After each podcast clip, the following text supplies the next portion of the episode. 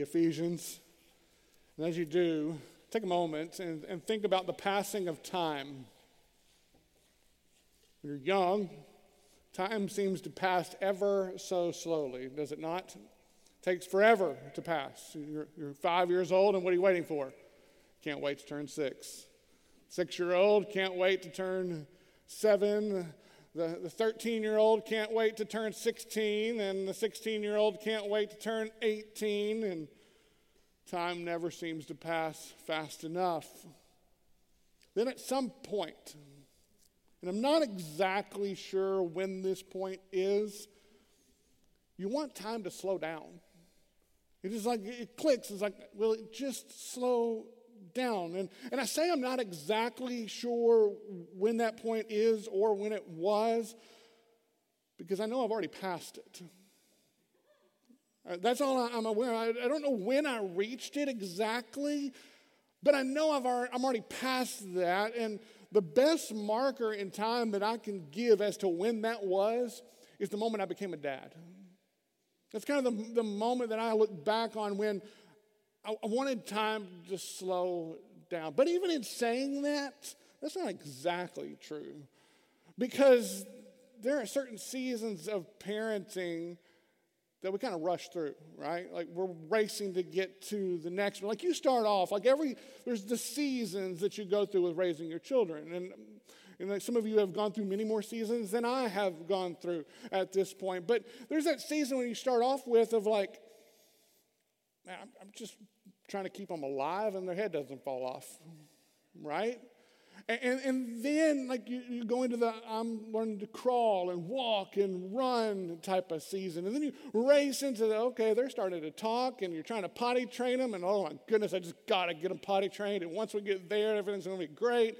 And, and, and you're, then it's kindergarten and first grade and second grade and so on. And, and then those little ones aren't so little anymore.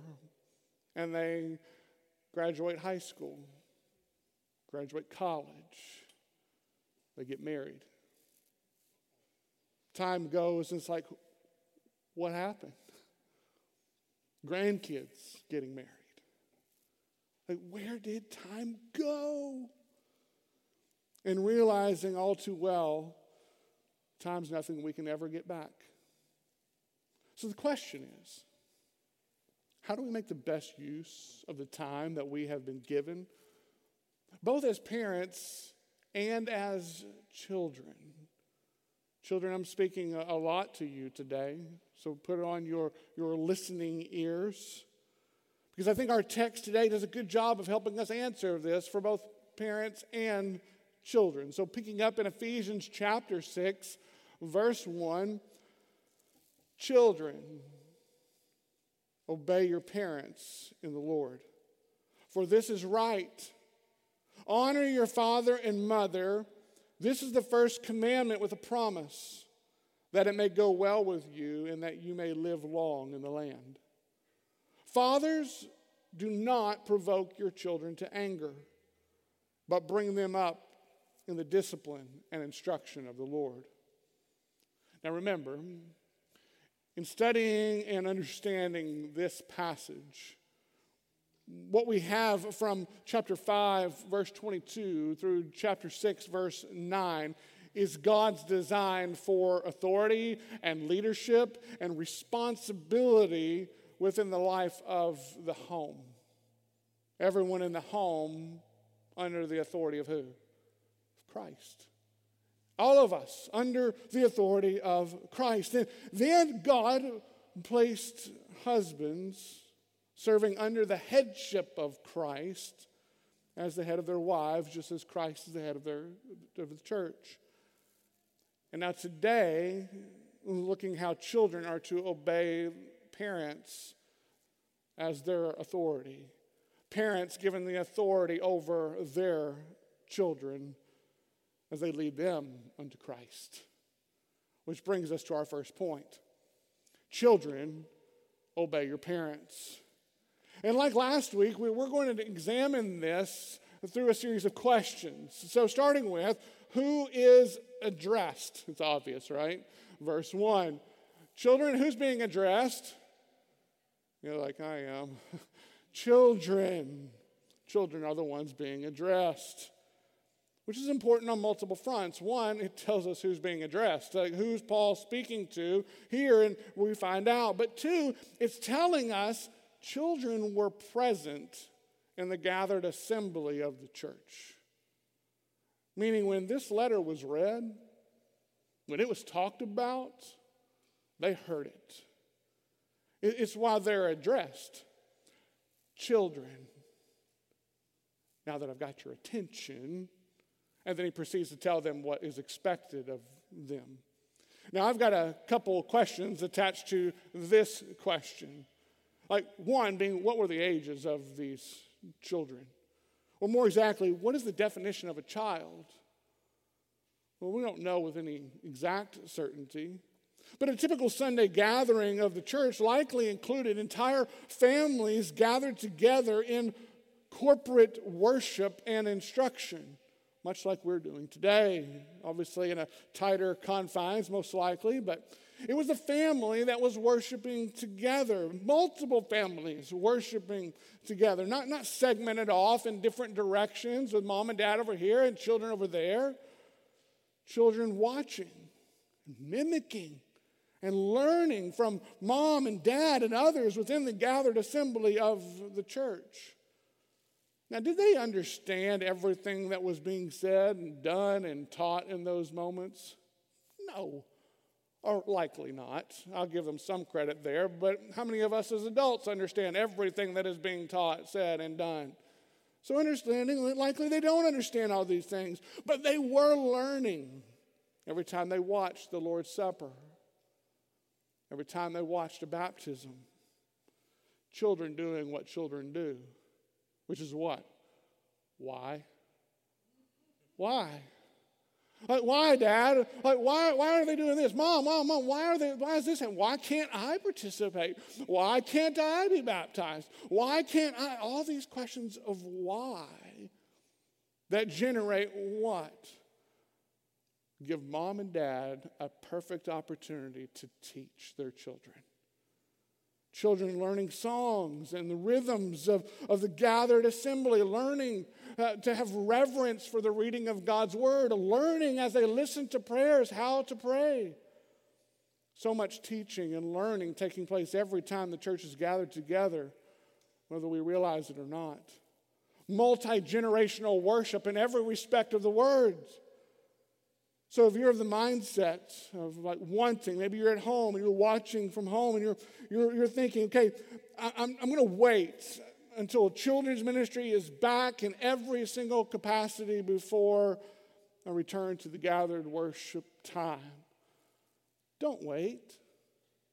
I know it can be difficult, but I assure you, it is worth it it's worth it for your children. It's worth it for you. It's worth it for we as the body to hear children sing, to see them ask questions. And yes, they're going to cry and scream at times, but it's okay. It's a part of the body doing life together.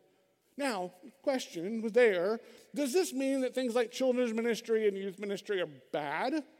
No. Not at all. Don't hear me say that. Not saying that at all. But we do need to consider what their objective is. What is the objective of these types of ministries? Because the effectiveness of any ministry always comes back to the question of purpose. What is the purpose? We have to ask this is, is what we're offering and doing within children's ministry and youth ministries, is it serving to help parents fulfill their God given responsibilities? Or is it aiding in an abdication of their responsibilities? Now, more on parental responsibility in a more moment, but now back to the children. Important question to consider, especially as it pertains to our culture and what authority structure looks like within our culture today. And it's the question of how long is one to be considered a child? Well, in one obvious sense, forever, right? Like, there's never a point where you're going to stop being your parent's child. You will always be your parent's child, no matter how old you get. But there will come a point, Lord willing, where you're no longer under their care, no longer under their provision. A time when, yes, you're still their child, but you'll no longer be a child under their authority. In fact, there will come a time when where roles may reverse in some ways. You, as the child, will be called on to care for your parents. Honoring one's parents, no longer falling under your obedience to them, but in your caring for them. But again, at what point is a child no longer considered a child? I don't think a specific age is what is implied here, especially within our culture. Of course, you're going to have those who say, well, 18, because that's legally when you're an adult within our culture. And some children turn 18 and they think themselves to be an adult. I'm 18. I'm an adult. You can't tell me what to do. And if that's your way of thinking, one, it's not a very honoring attitude. It's not a very honoring way to treat your father and your mother. But two, there may be some questions you need to consider first before you say that you're an adult.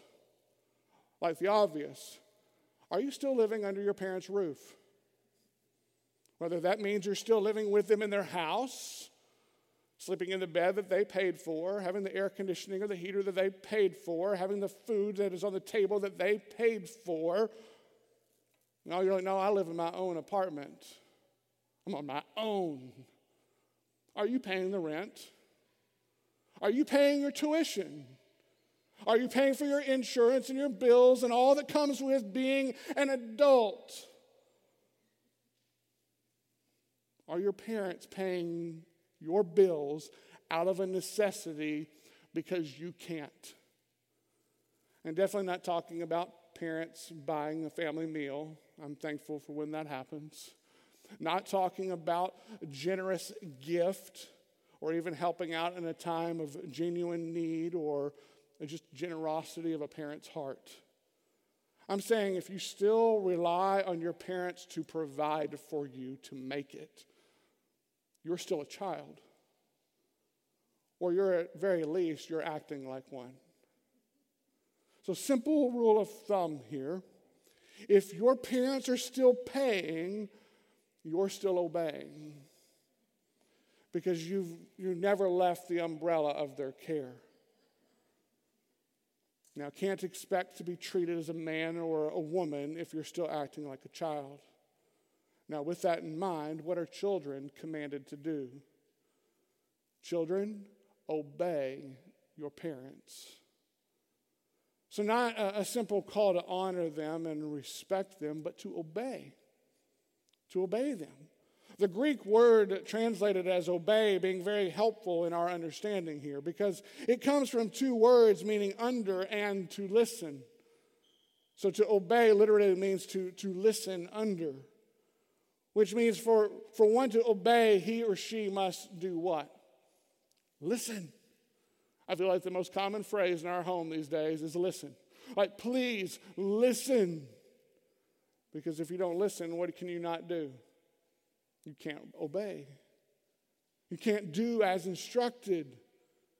And the opposite of obedience is what? It's disobedience. The Apostle Paul uniting disobedience to one's parents' children in Romans chapter 1 with a debased mind and doing what ought not to be done. Even saying those who practice such things deserve to die. Disobedience being the fruit of darkness and the path of destruction. So, if one truly desires to honor their father and mother, then what's absolutely necessary? Obedience to father and mother. And children, when is obedience the hardest? Think about it. When is obedience the, the, the hardest? Is, it's when your desire is different than that of your parents, isn't it? That what you want to do, your parents won't let you do, or you want to do something or don't want to do something that they would have you to do. And in that moment, you're left with a choice Am I going to obey or am I going to disobey? And what you're thinking is if I obey, I'm missing out on fun. I'm missing out on some type of pleasure that my mom and my dad are robbing me from. If I disobey, I get to have fun. I get to have this pleasure as long as I don't get caught.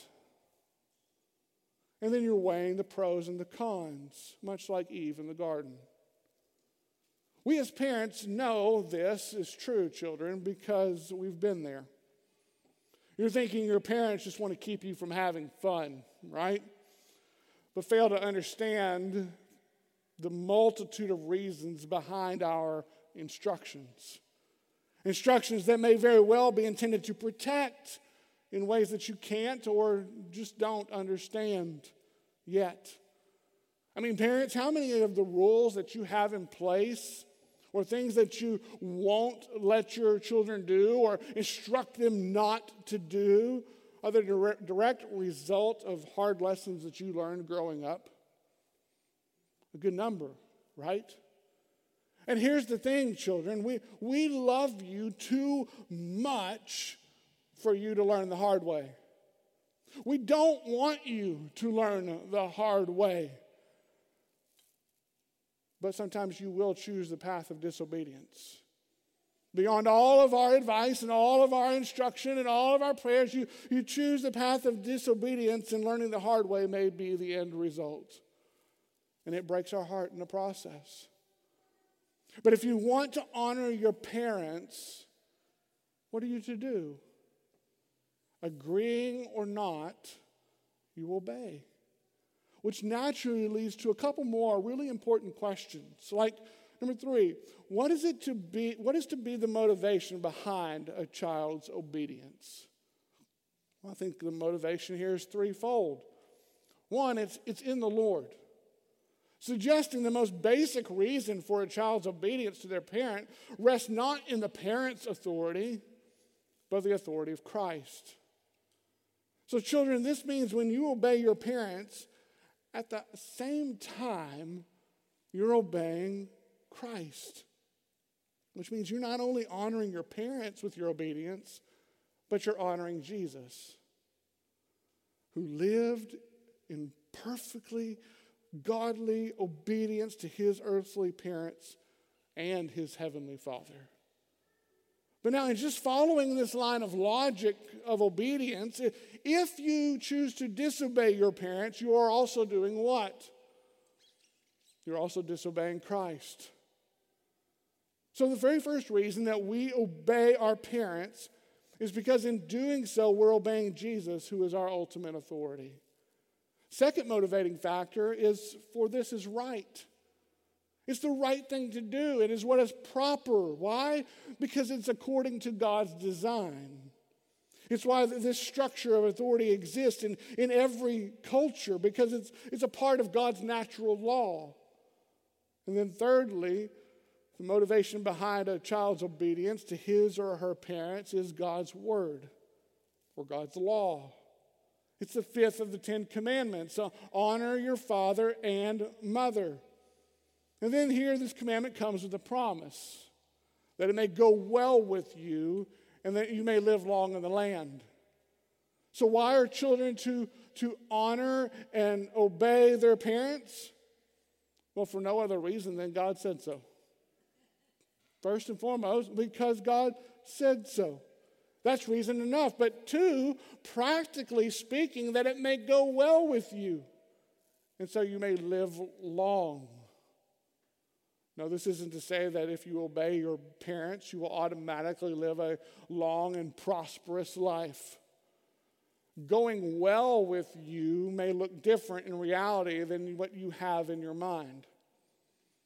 But a general rule of thumb life goes better and lasts longer for children who obey their parents.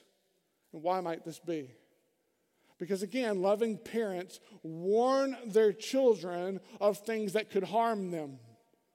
But, mom, what's wrong with jumping off the house onto a trampoline and into the pool? Mom's like, Do I even have to explain this? The answer is no.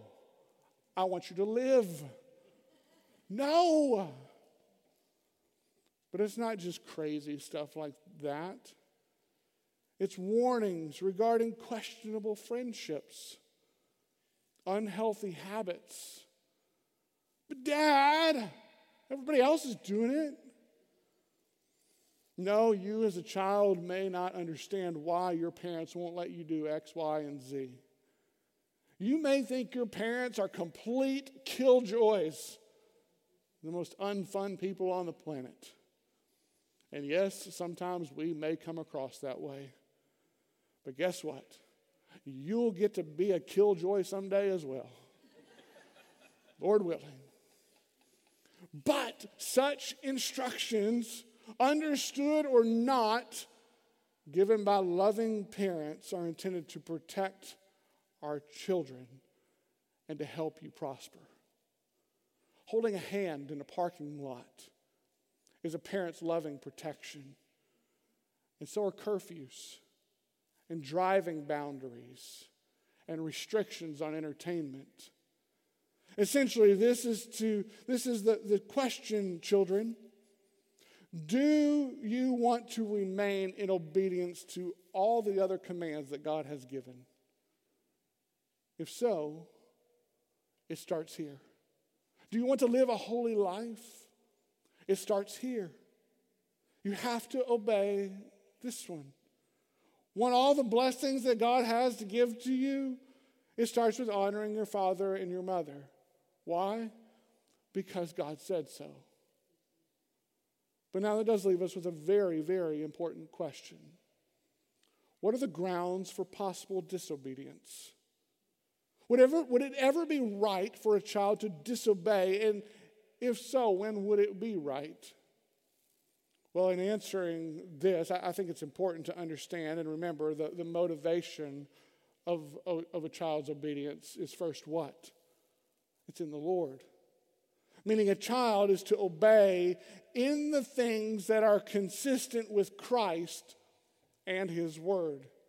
If what your parent is, is calling you to do will result in something that is clearly sin or will lead you to harm, lead to harm of yourself or another, you are under no obligation to obey. If your parent or parents are harming you, you love them best by reaching out for help from proper authorities, whether police, pastor, teacher, friend, parents' friends. Biblical obedience does not in any way make abuse acceptable.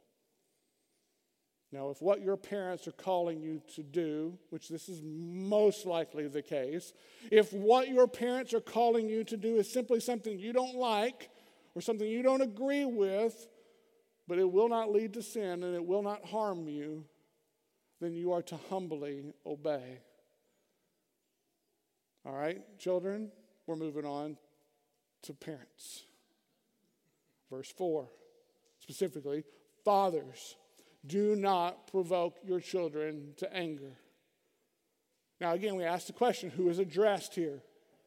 It's fathers. Now, the word translated fathers here is a word used in Hebrews chapter 11, verse 23, in reference to both parents. So, in fairness, Paul could have both parents in mind here. But because he uses a different word for fathers in verse 4 than he does for parents in verse 1, it appears he's turning his attention to fathers specifically in this passage. Now, generally speaking, parents mutually share parental authority over their children. Children are expected to listen to and obey dad and mom equally as the ones that God has placed over them under the authority of. But here the focus it does, it shifts to fathers, which doesn't mean the wisdom and instruction provided here can't or shouldn't be followed by both parents. It should.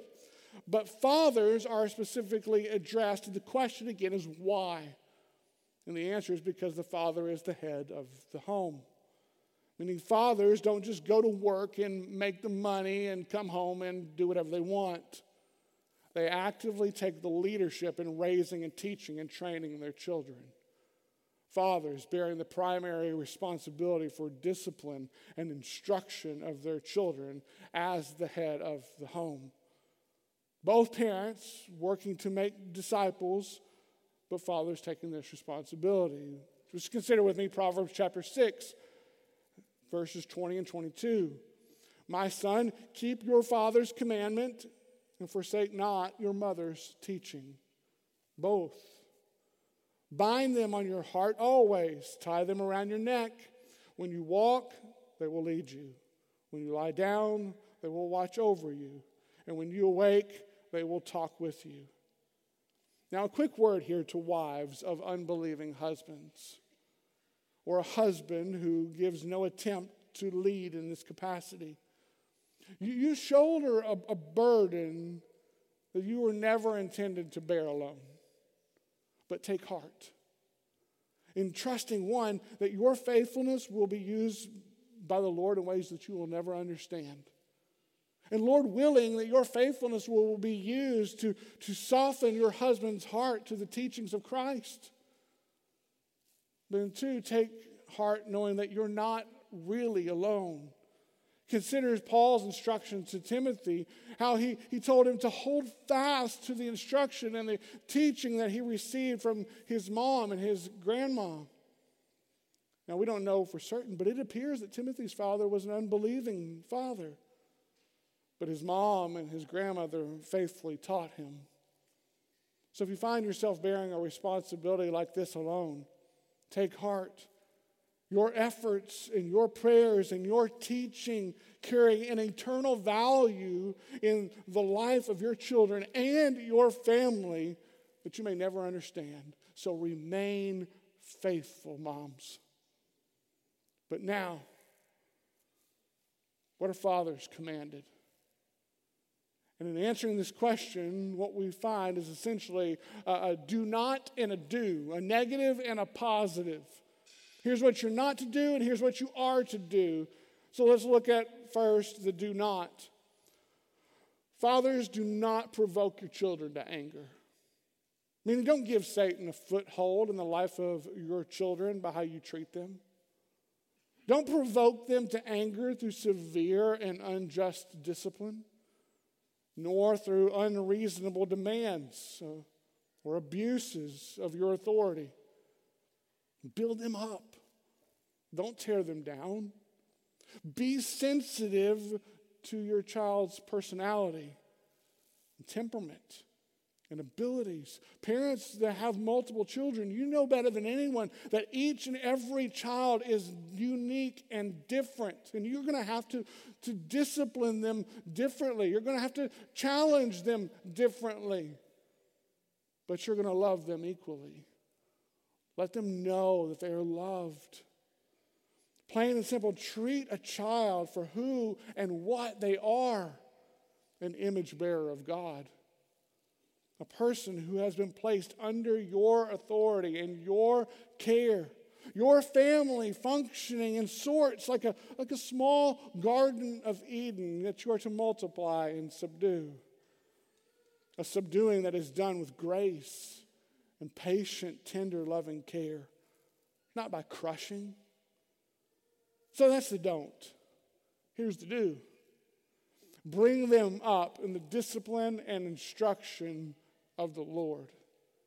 The emphasis here being on bring them up. And to, to do so, just as husbands are to nourish and cherish our wives as we do our own bodies. We're, we're to bring up our children.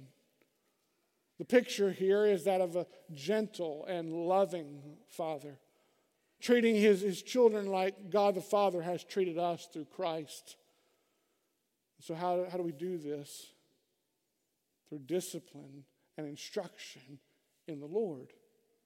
Discipline being the equivalent of training, and instruction being that of verbal and nonverbal teaching, both a do as I say and as I do.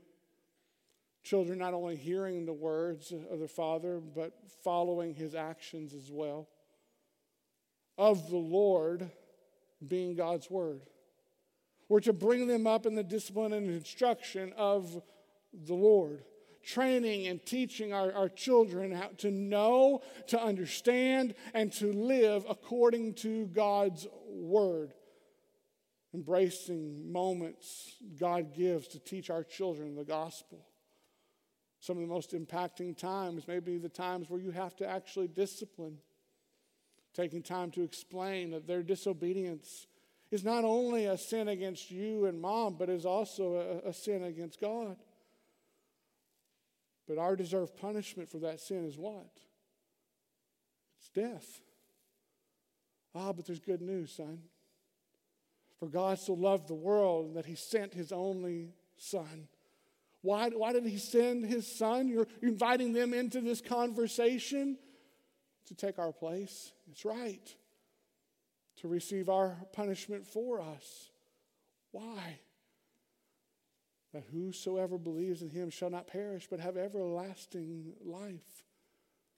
To which, in full transparency, my child responded previously with, Well, think he could take my punishment now? Well, at least he's listening. but taking every moment to teach our children about Jesus. Are we going to do this perfectly? Nope. There's going to be times where we discipline too harshly. And you know what we teach our children in that moment? How to say, I'm sorry. We pull them up into our laps, we sit them by us, and we tell them know mommy and daddy are sinners in need of God's grace. We teach them that our only hope in life and in death is Christ. Take every moment to teach our children about Jesus. This continued day by day teaching, taking us back again to the law in Deuteronomy chapter 6, verses 6 through 9. Moses preparing the Israelites to enter into the promised land and giving these instructions to parents. And these words that I command you today shall be on your heart. You shall teach them diligently to your children, and shall talk of them when you sit in your house, and when you walk by the way, and when you lie down, and when you rise. You shall bind them as a sign on your hand, and they shall be as frontlets between your eyes. You shall write them on the doorpost of your house and on your gates. Now, what's this mean in terms of application today? It means parents, not the church, are the ones primarily responsible for instructing their children in God's Word. Doesn't mean the church doesn't play an important role because we do but it means the healthiest and strongest and most God honoring forms of children's ministry a local church can offer is one that is intentionally investing in equipping parents to carry out their God given responsibility.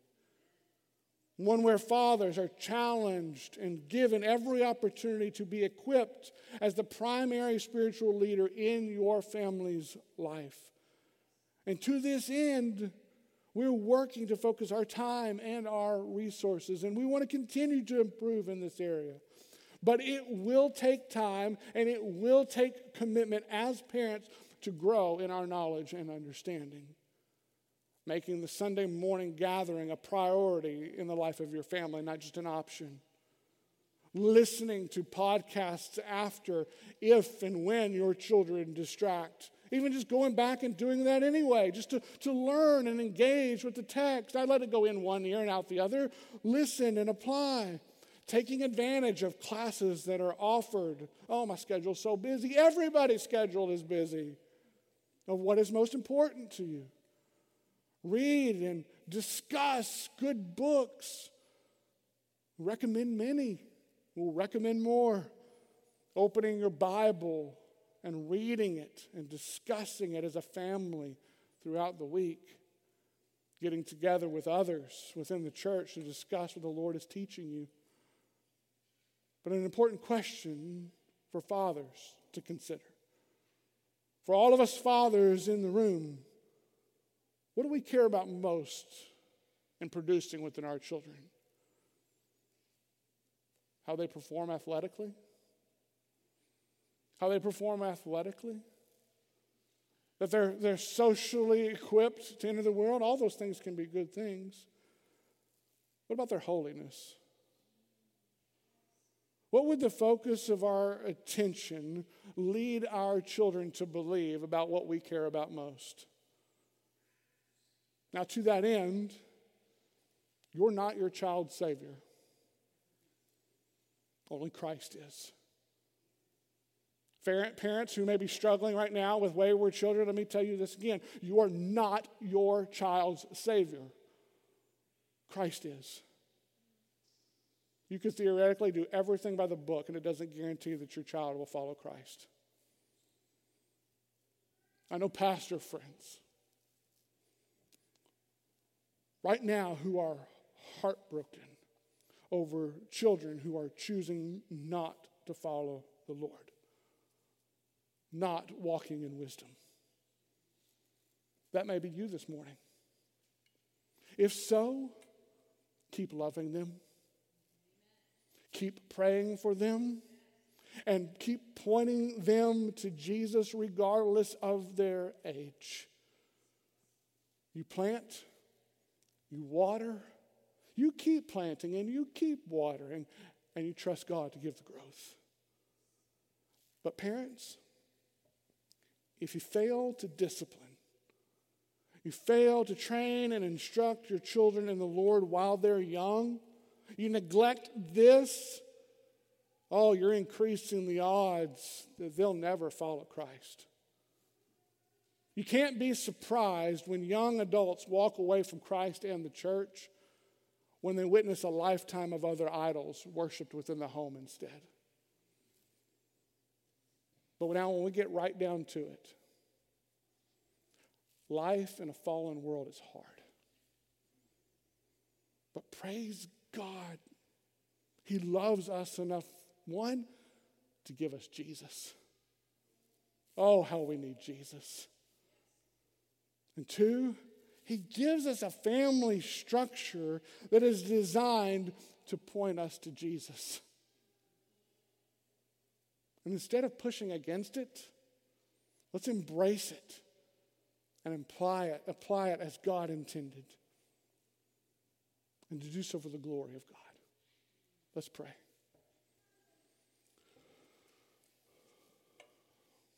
Oh Lord, I thank you for the gift of the family unit. Parents and children. And the structure of, of authority that you've provided. An authority structure that is designed to turn our attention continually to Christ children witnessing mom submitting to dad as unto the Lord, and dad loving mom as Christ loved the church.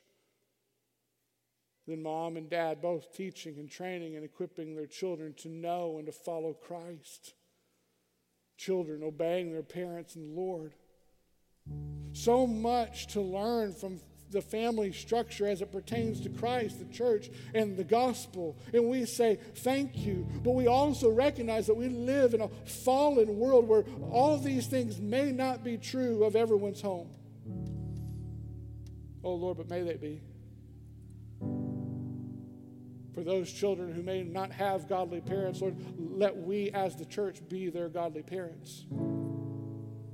Let we as the church love the family, and to teach, and equip, and to live in obedience to your design for your glory. In Jesus' name we pray. Let's stand together and sing in response to God's word.